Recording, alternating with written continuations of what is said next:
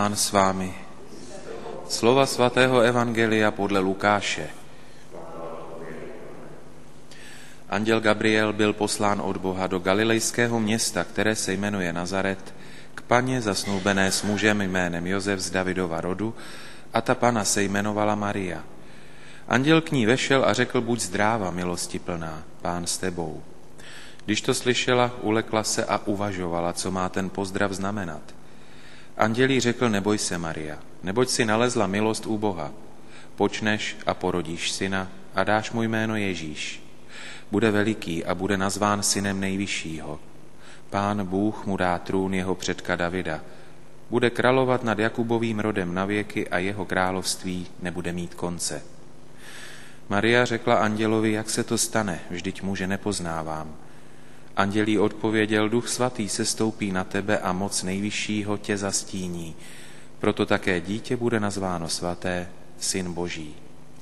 I tvoje příbuzná Alžběta počala ve svém stáří syna a je už v šestém měsíci, ačkoliv byla považována za neplodnou. Vždyť u Boha není nic nemožného. Maria řekla, jsem služebnice páně, ať se mi stane podle tvého slova. A anděl od ní odešel. Slyšeli jsme slovo Boží. Chvála svatého Evangelia, ať smí naše provinění. Když slavíme panu Marii jako královnu, určitě nás napadne, že ji tak jako vydáváme, že jo, na různých obrazech, různá vyobrazení, třeba i naše soška Pany Marie Svatohorské má prostě jednoduše na hlavě korunu, korunku. Tím, že veřejně umělci vlastně znázorňují panu Marii s tou korunou na hlavě, tak tím jenom potvrzují to, co lidé už po staletí vyznávají a to, co věří, že pana Maria je skutečnou královnou. I ty dnešní texty nám to tak nějak potvrzují. My jsme četli z proroka Izajáše ten text o splnění naděje Izraele, že přijde ten, jenž bude věčně vládnout, ten, který obnoví svět, upevní právo, spravedlnost, přinese blahobyt, přinese pokoj, přijde vládce. A tento vládce přijde jako světlo do tmy. A Izajáš hovoří, že se narodí jako dítě a bude nazván knížetem pokoje, mocným Bohem. Jeho vláda a pokoj, které s ním přijdou, tak neskončí. Toto všechno prorok hovoří že se narodí jako dítě. A evangelium pokračuje. Ano, on se narodí z té, která dala souhlas k tomu, aby se stala matkou tohoto dítěte. To jsme tam slyšeli.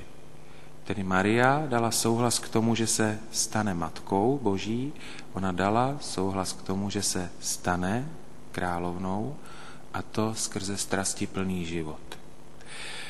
Nám je přeci známo, že toto dítě, o kterém hovoří Izajáš, je samotný Kristus Pán. A my ho tak titulujeme jako krále, že jo? Kristus král dokonce se slaví na konci liturgického roku, jako vládce veškerenstva.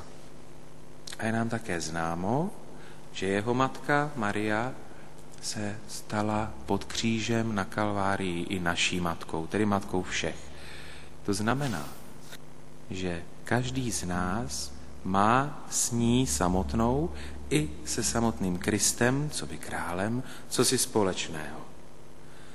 Marii právem náleží ten titul královna, protože ona je matkou toho, který vládne dějinám. To je víc než jisté a bez debat.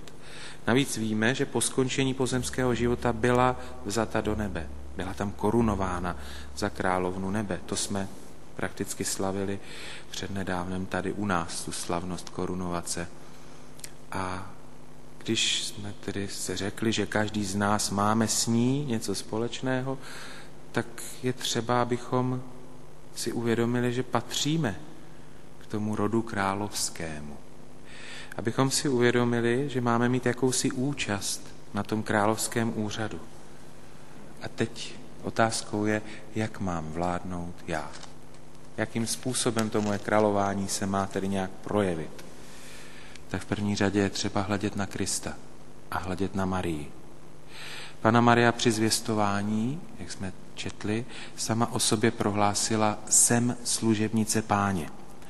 A Ježíš, kterého vzýváme, vyznáváme a věříme o něm, že je pánem nebe a země, tak v jiném místě, na jiném místě v písmu svatém o sobě praví, že přišel, aby sloužil.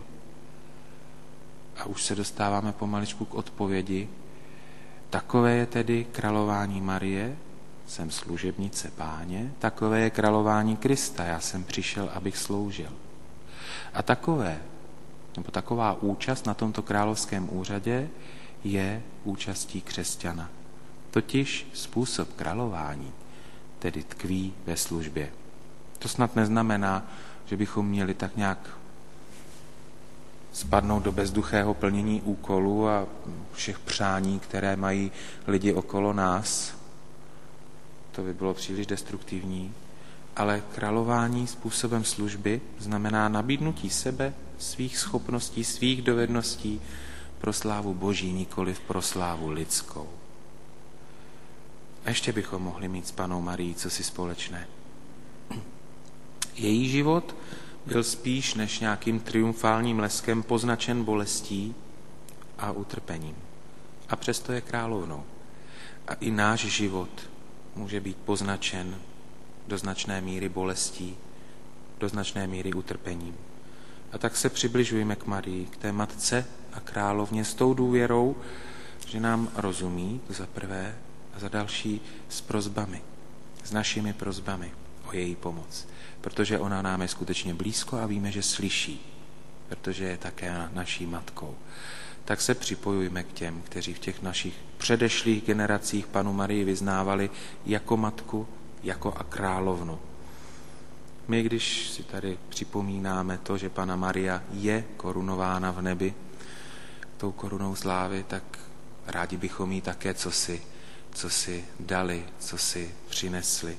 My ji můžeme vložit na hlavu pomyslnou korunu, ne ze zlata asperel, ale korunu z našich dobrých skutků, z našich napravených nedostatků a z našich upřímných modliteb. To je ta koruna, která jí bude nejvíc slušet. Amén.